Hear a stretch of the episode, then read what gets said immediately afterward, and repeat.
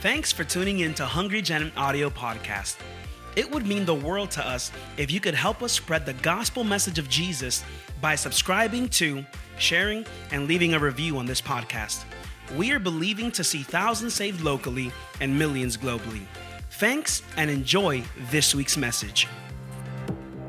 Matthew chapter 9, verse 35, it says, Then Jesus went about all the cities and villages, teaching in every synagogue, preaching the gospel of the kingdom, and healing every sickness and every disease among the people. You know, that's what Jesus was doing. We as a church, we believe that one of the things that every person needs is they need the power of God in their life.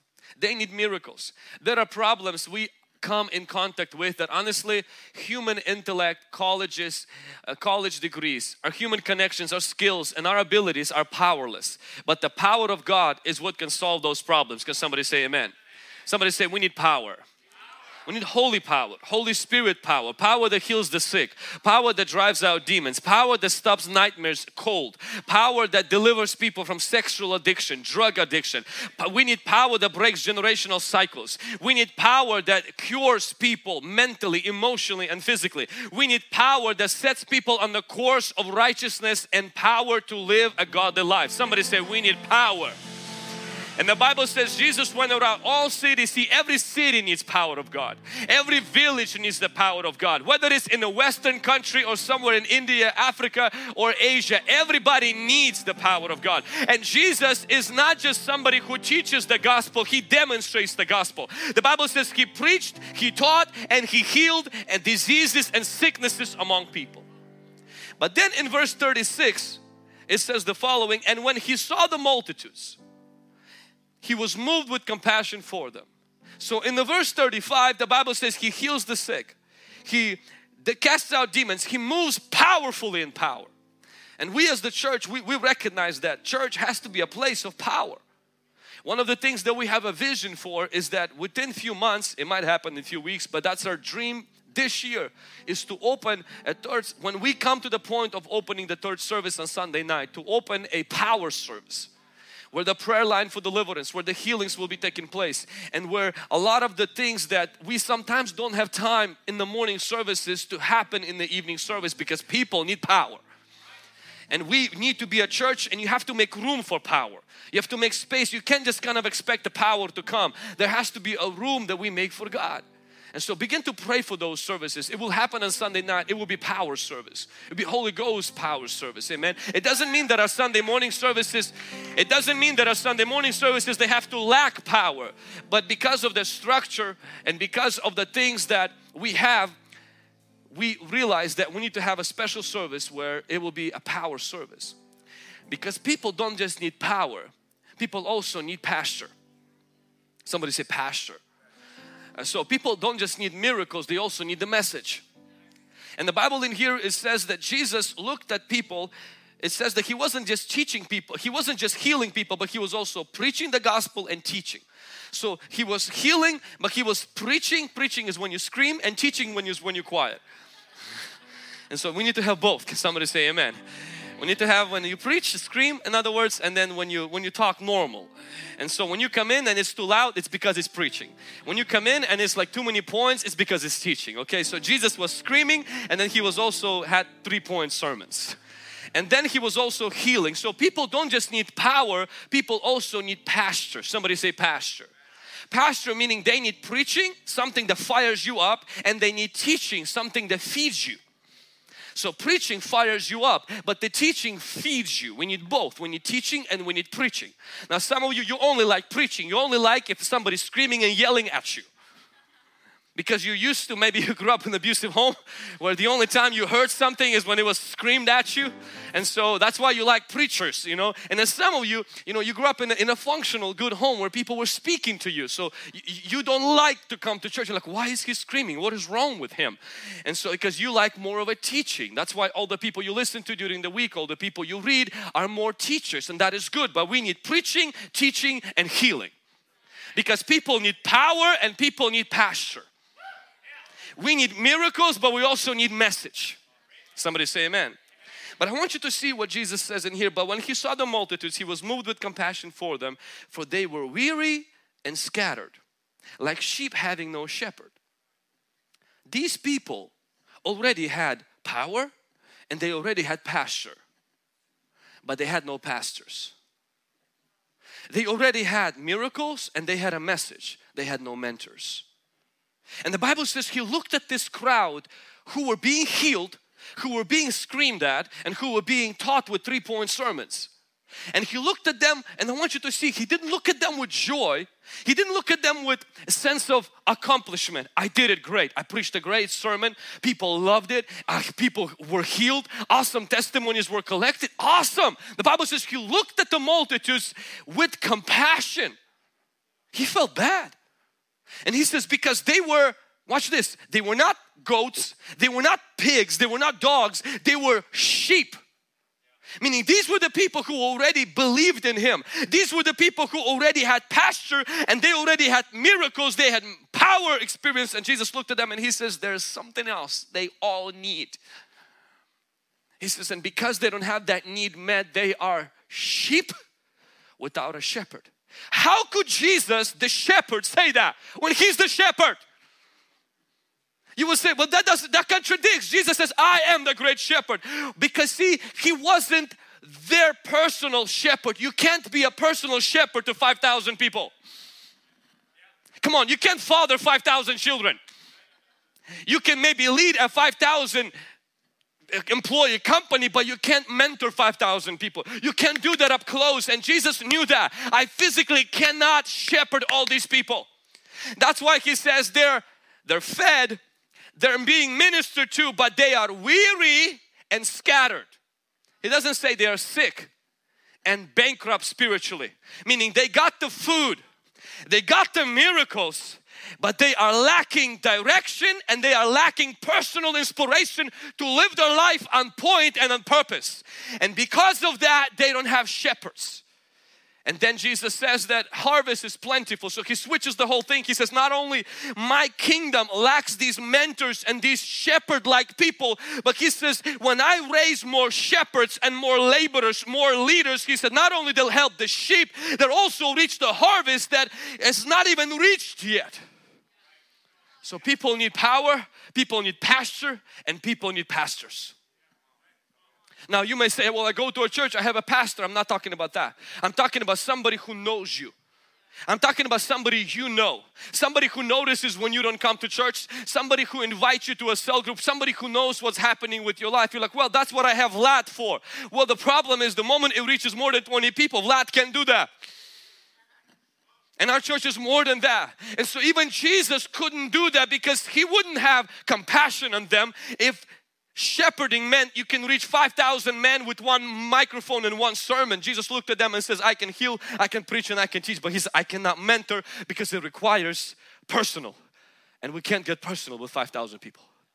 And therefore they are weary and they are scattered. Maybe your Christian life looks like that. You're like, man, I got the word. I come to church, but I feel weary. I feel like I don't have a sense of direction in my life. Because see, you need not only miracles, you need not only message, you also need mentors in your life.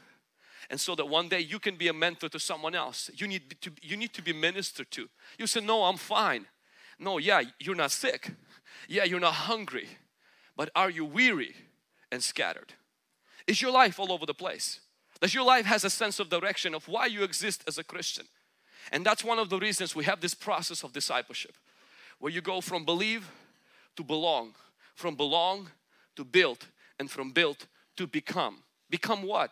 Not famous, not known, but become who God wants you to become. The fisher of souls, the winner of souls and maker of disciples. God wants us to take that process. Our goal in church is not to make church of members or church even of volunteers, is to be a church of disciples and eventually church of laborers in his harvest field. That's why Jesus simply said here, He says, Pray to the Lord of the harvest. And I want you to notice what He did not ask us to pray for. He didn't say, Pray for more leaders. He says, Pray for more laborers. Because we have leaders, we need laborers. Laborers in what? Laborers of love. Because Bible keeps saying this one word all throughout the scripture. We see the in Hebrews 6 10 and 1 Thessalonians 1 Thessalonians first uh, 1 13 it says to be laborers in love.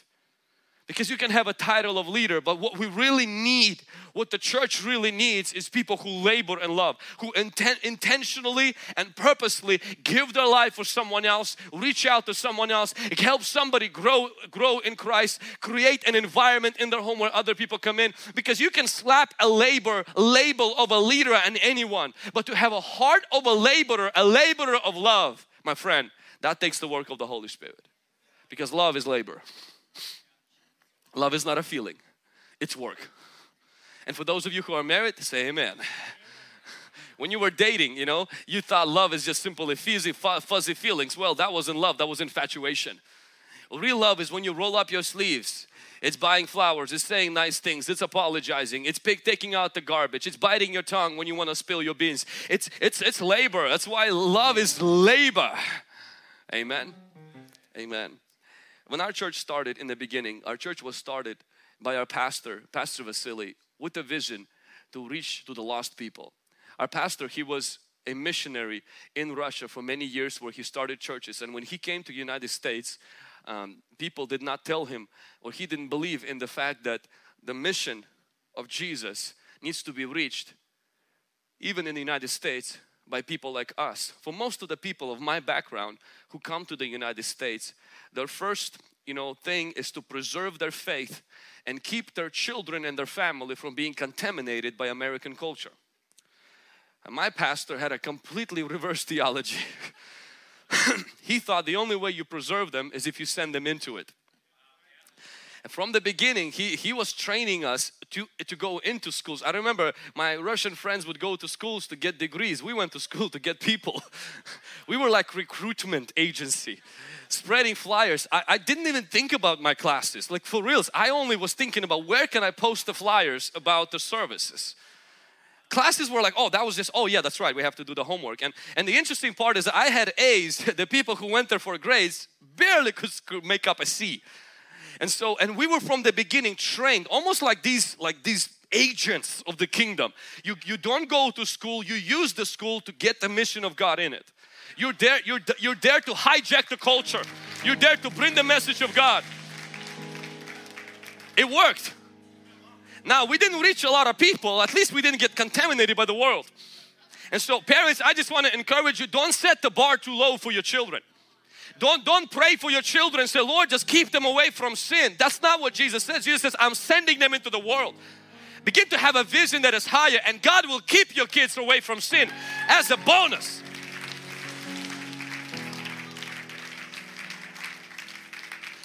The world should be praying, Oh God, keep our children away from these Christians. Atheists should be praying, Oh, oh, that's right, there's no God. And so, whoever is there, keep our children away from Christians. Why? Because they got a youth group, because they got an amazing program. They can invite my kids and they're gonna get them saved and sanctified and freed for the glory of God. Come on, somebody.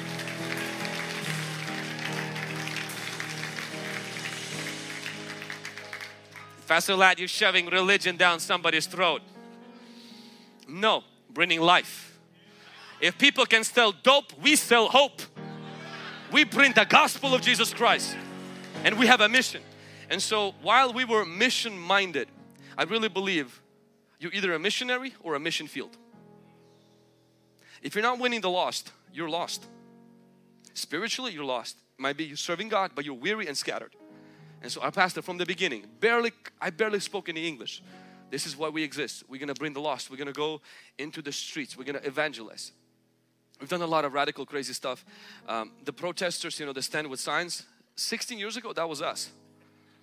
Oh yeah, big signs. We were not protesting, but we, were, we had signs huge signs, humongous signs. I remember standing on one side and Ilya was standing on the other side, humongous sign that was talking about, you know, prayer for Tri-Cities, revival for Tri-Cities. You know, it wasn't raining when Noah was building the ark. Like very these like, like these life-threatening quotes and uh, car washes for one simple reason, not to raise money so that we can give a flyer to invite people to church. And uh, we did a lot of invitation, but not a lot of people came to church. It was very discouraging and very disappointing um, the culture of our church at that time, we did not know how to do it better. And somehow when few people would come, they would leave. It was very difficult for people to come and stay in our church when everything was in the Russian language with translation. And the translation that we did, it was still with the Russian flavor. Everything, we pretty much brought a Russian church in America hoping to convert people both to Christianity and Russianity. Rus Russianity. It was difficult. It was very, very difficult. With time we started to learn. We've grown. We've changed so much. Bryson and Brittany remembers that. From we've changed so much. The church you see today, some of you would have never came second time 20 years ago. Never. You would have left a really bad review. Praise God that there was no reviews on Facebook and Google at the time for the churches. It was very difficult. We started to change slowly. The changes we've applied, for example, one of those things is today you see an English service. That wasn't the case 20 years ago. Today you see you know people coming to church and coming second time. I remember when we saw people coming for three times in a row, how big of a deal it was for us. That somebody who did not speak Russian would come back again and again. The biggest breakthrough for us at that point was when somebody got saved and got water baptized and they were not Russian. You guys have no idea how big deal that was. And then when they went through the membership classes and they became a life group leader. For us, it was like a pride thing. It was like we were showing off our poster boy right here. Br Brittany, Bryson, like white people are in our church. Please forgive me for the racial remark. That's how we saw it. Like American people are actually like joining our church. It's like a validation from heaven. We're real. We're gonna make it in this culture.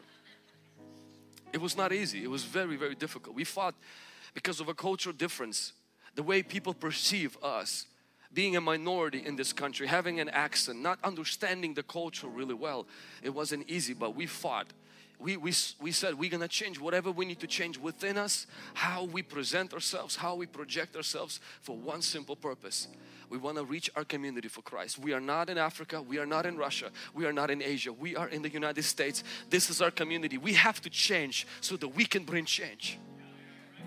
I remember when a huge breakthrough that happened when you know when we started to have not only our leaders who were Spanish or Hispanic, American or other cultures, but when we had the staff and we had people on our staff who were not just Russian. It was such a big breakthrough. For some of you guys, you see this as normal. I want to tell you something. For us, it was a prize. For us, it, it wasn't normal. We dreamed of that. Today, more than half of our staff is not Slavic people no more we no longer speak in Russian there or have codes, you know, where we say something behind somebody's back. We did that though in the beginning. I remember Pastor came one time and asked Bryson to leave so he can speak to us in Russian so we don't have to translate. Bryson, we explain later. that has changed. Today we have a board of trustees and most of them are not Russian people. Today people within our church are married within Russian and Hispanic and American and other different cultures are marrying within each other. I want to tell you something, it took a very long time to get to this point, but it was intentional. None of it happened by accident. Every church culture is either built by default or by design. Every pastor has a vision, but you must understand vision is eaten by culture. Culture eats vision for breakfast. Culture of the church destroys the vision. You can have a vision for miracles, but if the culture of the church is not built for that. That's why when we have a vision, the next thing we had to do for a long time, and that's exactly what I'm doing with this sermon right now, is reinforcing the culture. Because in culture, miracles happen naturally. In culture, people get brought to Christ naturally. That's why in Jamaica they grow bananas, but you cannot do that in Alaska. Why? Because of the climate.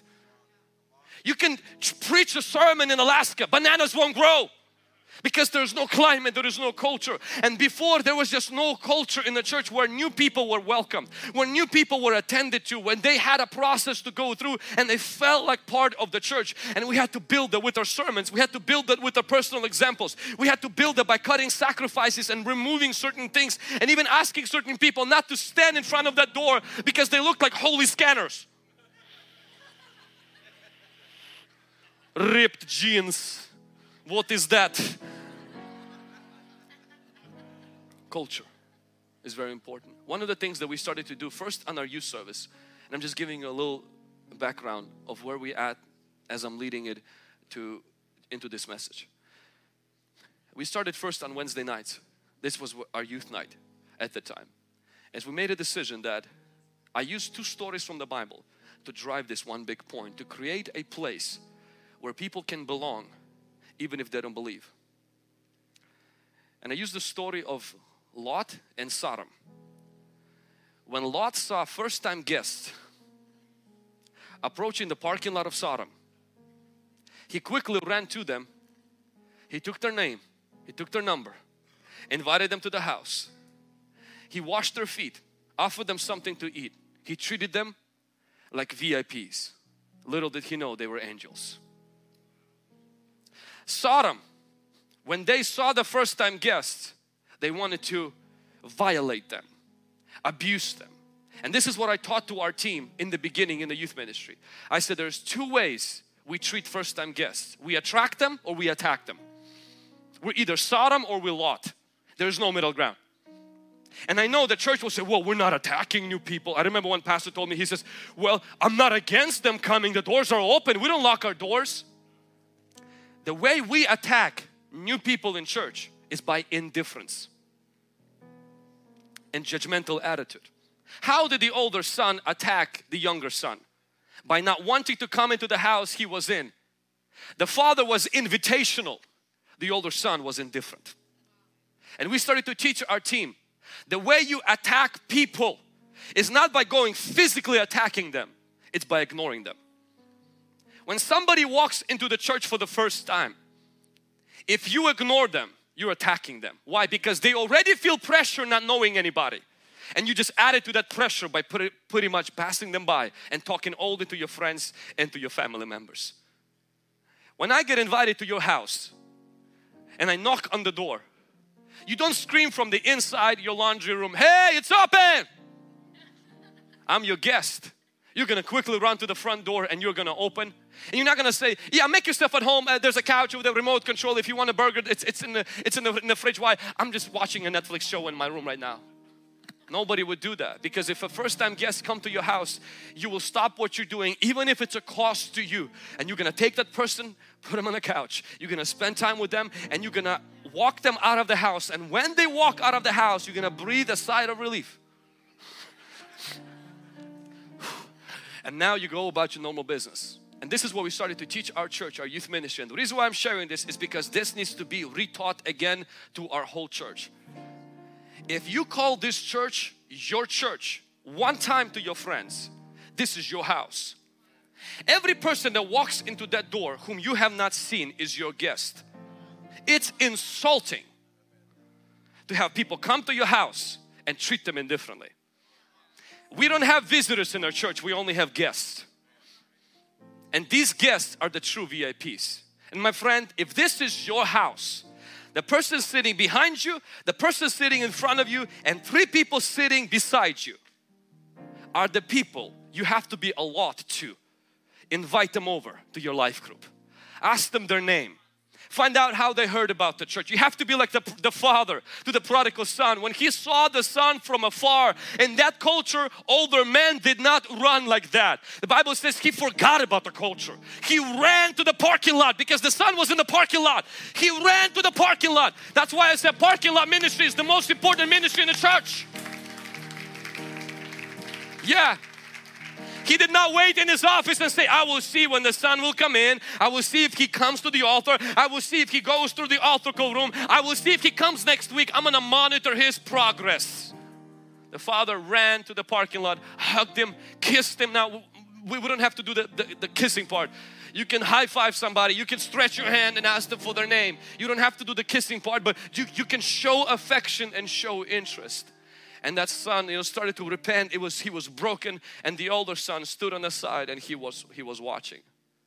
I'm going to tell you one thing. One of the reasons why many people don't get saved is because when people do come to church many of us hinder them from coming to get saved because we don't show invitational welcoming attitude. We don't take responsibility. Some of us don't evangelize at all at least in the church, make those that somebody else evangelizes welcome. I'm gonna speak straight, and this is a family talk. For those of you for the first time, this is the talk you will get if you come back. but today, this is not for you, this is for, for your neighbor. I want to challenge us. Why? Because the culture of the church is built by what we value and what we teach and what we model. We've opened the VIP room where we you know give extra attention to the first time guests. One of the reasons why is because we don't want to be a Sodom, we want to be Lot. The strangers will become angels. The people who come for the first time as strangers, they become brother. When Louis came for the first time and stood there and got saved, he was a stranger. Today, he's a relative. Why? Because anytime you treat strangers as VIP, they will be angels. They will become your close friends one day. They could become pillars and leaders of this church. And I want to give each person right now a responsibility. If this is your home church, if you became a member and you're coming here today, I want to challenge you. This is your responsibility to help us create a place where people belong, even if they don't believe. Let's be a place like father, like older father, like the, the, like the father to the youngest son. When we come in, we embrace people, we welcome people. That's why we got a golf cart where it's not out yet. In a few weeks, it's going to be out. That's why we bought the little signs and that's why we offer all of those things. People say, why so much? This is not about a show for us. This is about one thing is we really want people who are far from Christ to feel a little dose of God's love before they even hear the message. That even if they trip over our service, that they will be captured by our love. They might not get healed, but they will have to be loved. We're gonna make it impossible for them not to be loved. And one of the biggest hindrances to us loving people is us feeling like I didn't do anything wrong. That's not your standard. Indifference is bad. We're called to show attention, to be invitational, not just to settle with the fact I didn't look, give anybody a a dead look, I didn't give anybody a stare, I didn't, you know, condemn anybody, I didn't walk away from somebody, I didn't go like this. No, no, no, no, no, my friend. In the kingdom, that's not what, that's not your success story. Your success story is to meet, is to invite and to bring somebody in. Because somebody say amen. And the reason why I'm sharing this today is because we need to keep on, as the church gets bigger, we need to keep on this culture of invitation in our church. People are not looking for a friendly church. We used to think when we were building our youth ministry, one of the things that we had to teach our young leaders is this, is people are not looking for a friendly youth group. They are looking for friends in the youth group one of the biggest problems that we can have as Christians is this is when you meet 10 people but you never really meet met anyone. So we tell our people and I'm going to share with you our people today don't meet 10 people. Meet one person for 10 minutes. Don't meet many meet one. Let's not become a friendly church. People are sick of those churches. Because everybody's hi bye hey how you doing? You know like you go in the, in the trail hey how are you? I, I, once I wanted to stop and tell him everything that's going on. You know what? I'm not doing good right now. My life is actually really, really difficult. But see, people are being polite, and I understand that. I respect that. People, when they come to church, they're not just looking for a friendly church, they're looking for a friend. Let's be those friends by simply taking time to be with one person instead of saying hi to every single person, meet every person's name, and the moment they walked away, we're like, what was his name again? I know you can't do that to everyone, but it should never stop us from doing that to someone. Can somebody say amen? In the conclusion, I want to share with you just two thoughts. The second stage of spiritual growth is belonging. That belonging includes life class, life group, and freedom weekend. Life class is where we really feel like you can belong. You can build relationships, where you can take your next step with God. Life class, which is going to happen during the second service, is kind of like our, our, assimilation into the vision of the church, into the church life. We don't like to call it membership, we like to call it like partnership or being a part of, but it's still also a part where you can become a member, where you can uh, find a place to serve, where you can um, then go to Freedom Weekend. You may say, what is Freedom Weekend? It's from 9 to about 3 we do it about twice to three times a year where we take people through inner healing. We take people through um, for baptism of the Holy Spirit. It's really like a spiritual very deep spiritual retreat. We don't offer that to the public. We only offer that to people who are in the church. The reason why is because people who receive that deep freedom if they are not anchored in the church it will do them no good. Actually it'll work against them. So we want people who go through that to after that go into destiny training so they can be discipled and to be people who are going to make a difference for God. With that said, the two, thought, the two thoughts I want to share in the conclusion is the first one. Some people will never believe until they belong. One of the reasons we are building a culture and I'm preaching about this right now and I know this is not a financial message or maybe a seem like a spiritual message but one of the reasons we are creating a culture of belonging in our church is that some people will never believe unless they belong in fact Jesus Christ did not invite his disciples to believe in him. He invited them to belong first. You don't see Jesus coming to disciples and says come and believe in me. He says come and meaning come and be with me.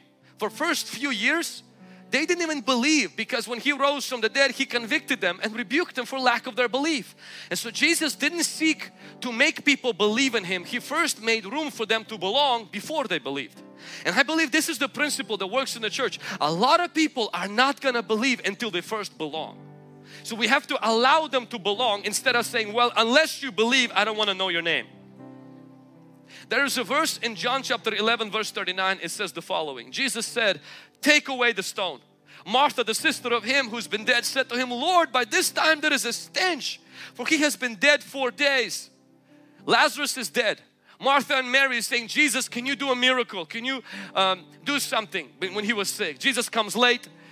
He's buried already four days. He stinks.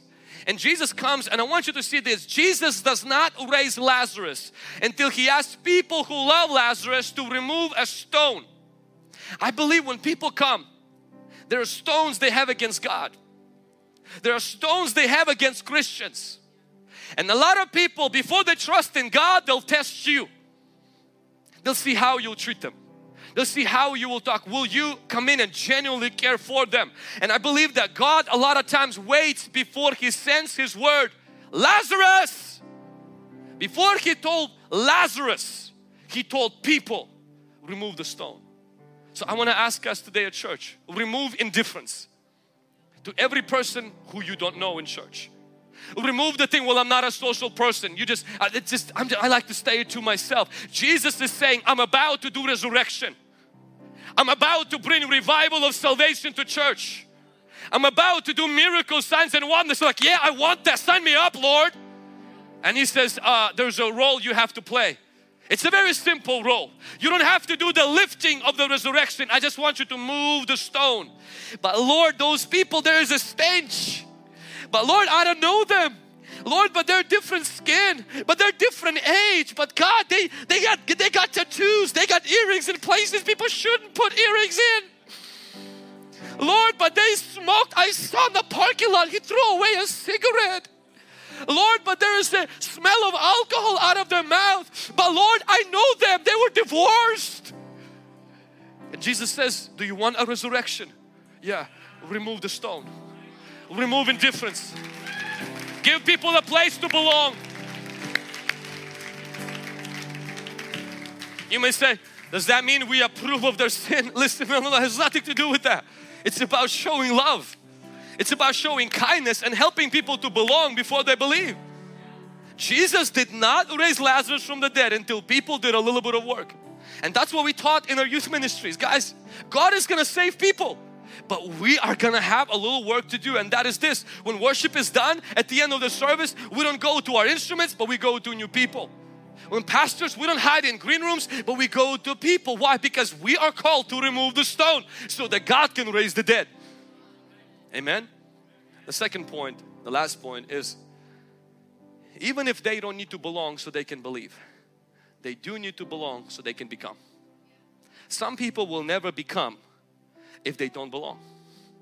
Lazarus gets raised from the dead and then Jesus sends people to him again. This time is different. He says, remove the grave clothes. And I believe when people get saved, they need people around them to know their name, to know their number, to know what's going on with them. Why? Because there's a lot of ropes of fear, rejection, shame. Every person has that. That, that those people, Jesus raised them from the dead, but Jesus did not remove the ropes. And a lot of times we feel like, well, you know, the preacher is the one that's preaching. He needs to be the one to go and removes everybody's ropes. People don't need the preacher. People need you and I. I preach here, but when I step down from there, I'm normal Christian just like everyone else. And God will use me, God will use you to remove a robe of loneliness, to remove a robe of rejection, to remove a robe of condemnation, shame, guilt. God will use you to remove the robe. He will raise them, but He will use you to remove the robe from them because they cannot become unless they belong. Can somebody say amen?